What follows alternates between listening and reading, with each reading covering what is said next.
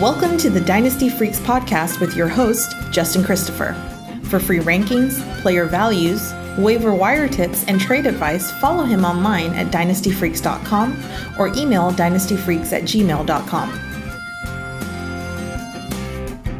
Hello and greetings from Austin, Texas. Welcome, all of you Dynasty Freaks. Admit it, you're addicted to Dynasty. I am too. My name is Justin Christopher, and I am a Dynasty Freak, which means I love drafting, trading, and scouting and managing all of my teams 365 days a year. So do you. So let's talk some Dynasty on episode 169. It's finally here. We've come to the end of the fantasy season, the longest season ever with a new 17 uh, week season. I hope that your Dynasty teams were more successful than mine. I did not win a single championship this year, uh, even though I put together some pretty competitive rosters. Uh, there's no time for pouting, though. As a Dynasty freak, um, I use week 18 and then all of the NFL playoff weeks to evaluate my teams, adjust my Dynasty rankings, uh, consider what I can learn from my good and bad calls on players, and make a plan for improving all of my rosters. So, what we'll do on the podcast here is that now until the uh, NFL Super Bowl, I'm going to evaluate my teams uh, and myself as a dynasty manager.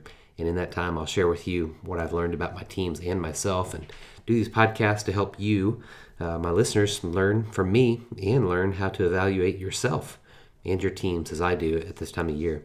Uh, this week, what I thought I'd do though is just have some fun by presenting some postseason awards on players. Uh, just kind of gives me a chance to talk about some of the dynasty values of some of the players um, had some of the most and the least productive, you know, seasons in 2021. So here today in this short podcast, I will present to you uh, the, the postseason awards. Got 10 of them here. First one is Rookie of the Year, which is no doubt Ja'Marr Chase. Uh, the Rookie of the Year award goes to Ja'Marr Chase, who uh, set the record on Sunday for the most receiving yards by a rookie, breaking Justin Jefferson's record from the previous season. Uh, Chase capped off the dynasty season with three touchdowns, 266 yards in that day, uh, carrying fantasy managers to championships on Sunday. Uh, the Bengals clinched the AFC North uh, division with their big win over Kansas City and didn't look stupid now for drafting a wide receiver ahead of an offensive lineman with the fifth pick in the first round last year. Uh, Chase was my number one ranked rookie in last year's rookie drafts ahead of the running backs. Um, and he's not only lived up to the expectation, he's actually far exceeded it. Uh, he is now my number one ranked dynasty wide receiver overall. Made that change midseason. So rookie of the year for sure goes to Ja'Marr Chase.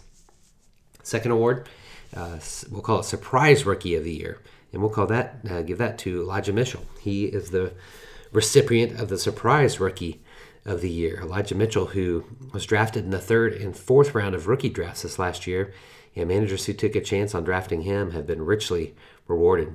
I had Mitchell Mitchell ranked as my number 42 rookie in the class because I was super high on Trey Sermon, who I had ranked 12, so 30 spots ahead of him.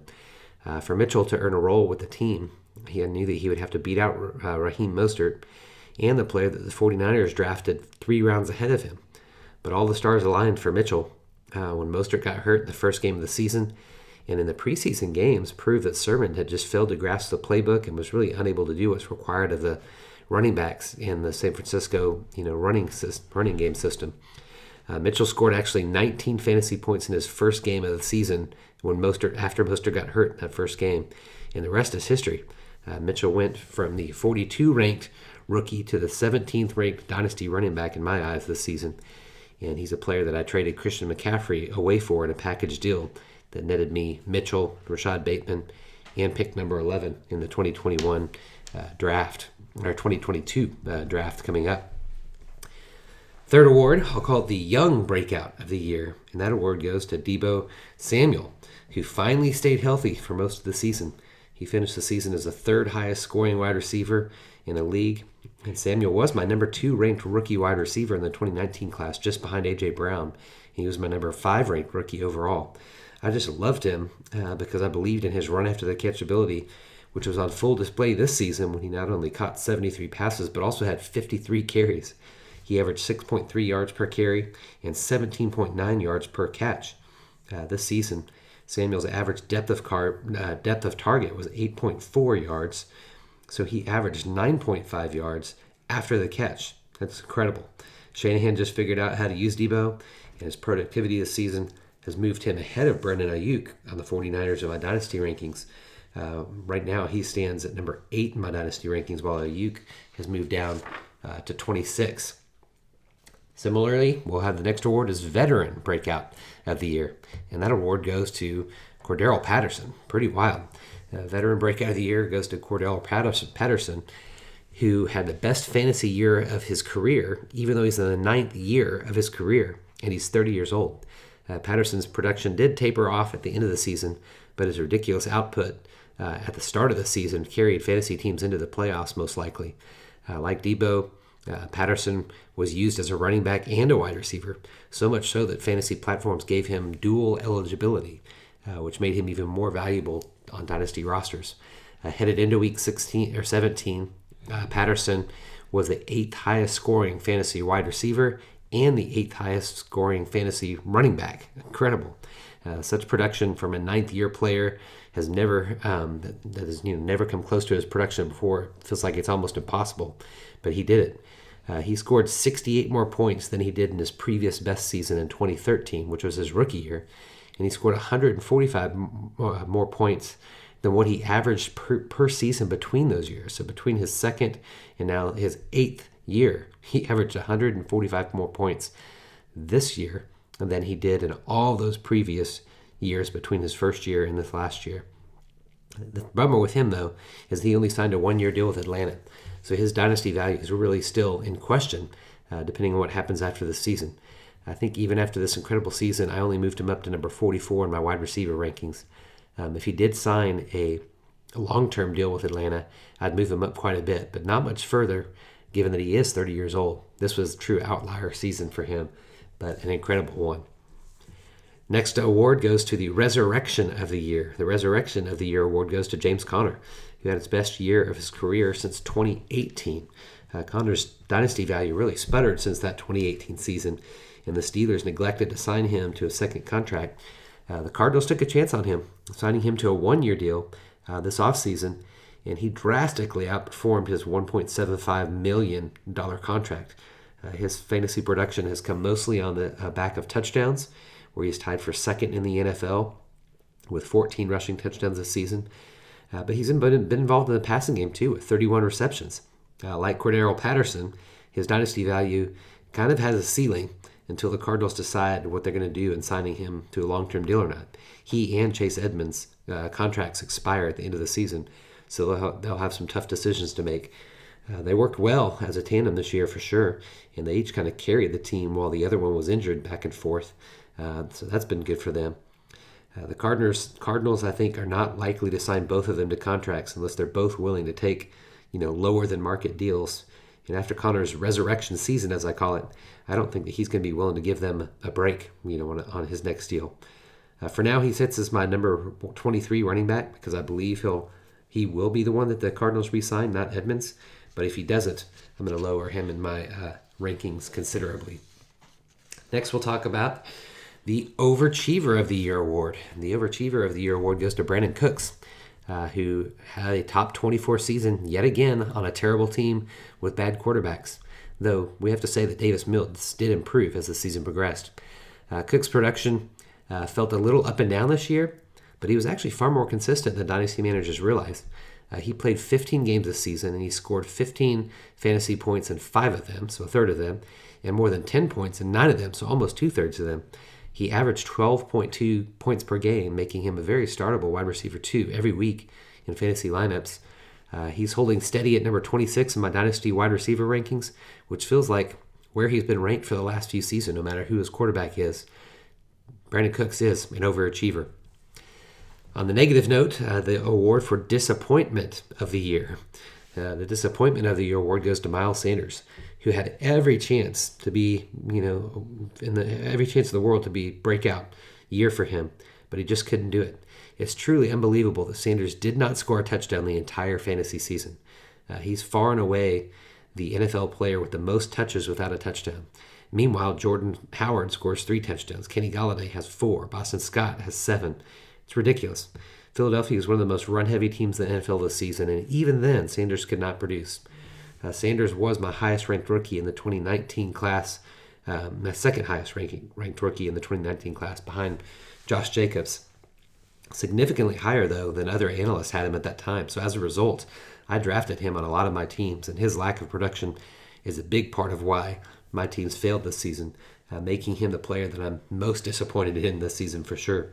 Uh, my disappointment has caused me to drop him down to number 29 in my Dynasty running back rankings.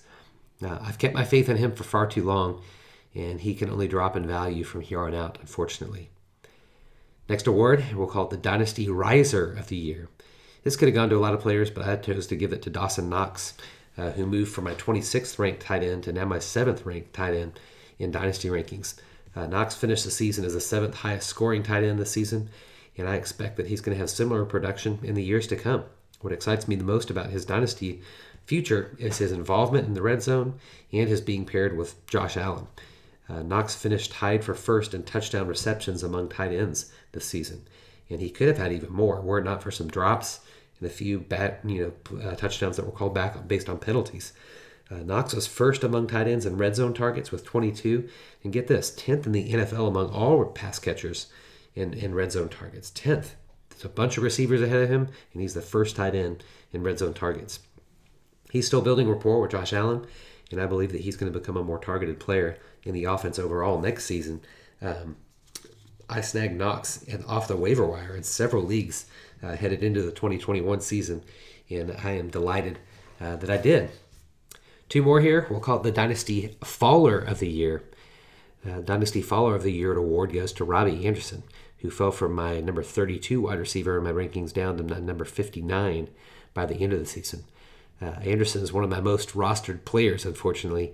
I just saw him as a perfect wide receiver three uh, when the season began. Two years ago, I bought into the Matt Rhule and Temple narrative that they knew each other at, you know at Temple, and it worked. Uh, he finished the 2020 season as a 24th highest scoring wide receiver.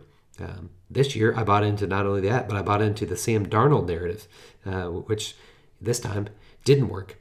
I expected the 2021 rookies uh, to outproduce him for sure this season. Uh, but I still thought he'd finish among the top 36 wide receivers. Like I said, uh, you know, solid wide receiver three. But instead, this year he was the 52nd highest scoring wide receiver uh, headed into this uh, week 17.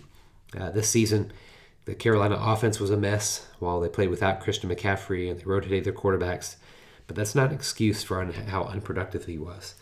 I could see myself being roped in, you know, to a new narrative if there is one. If that narrative is the Deshaun Watson narrative, uh, if he gets traded or moves to Carolina.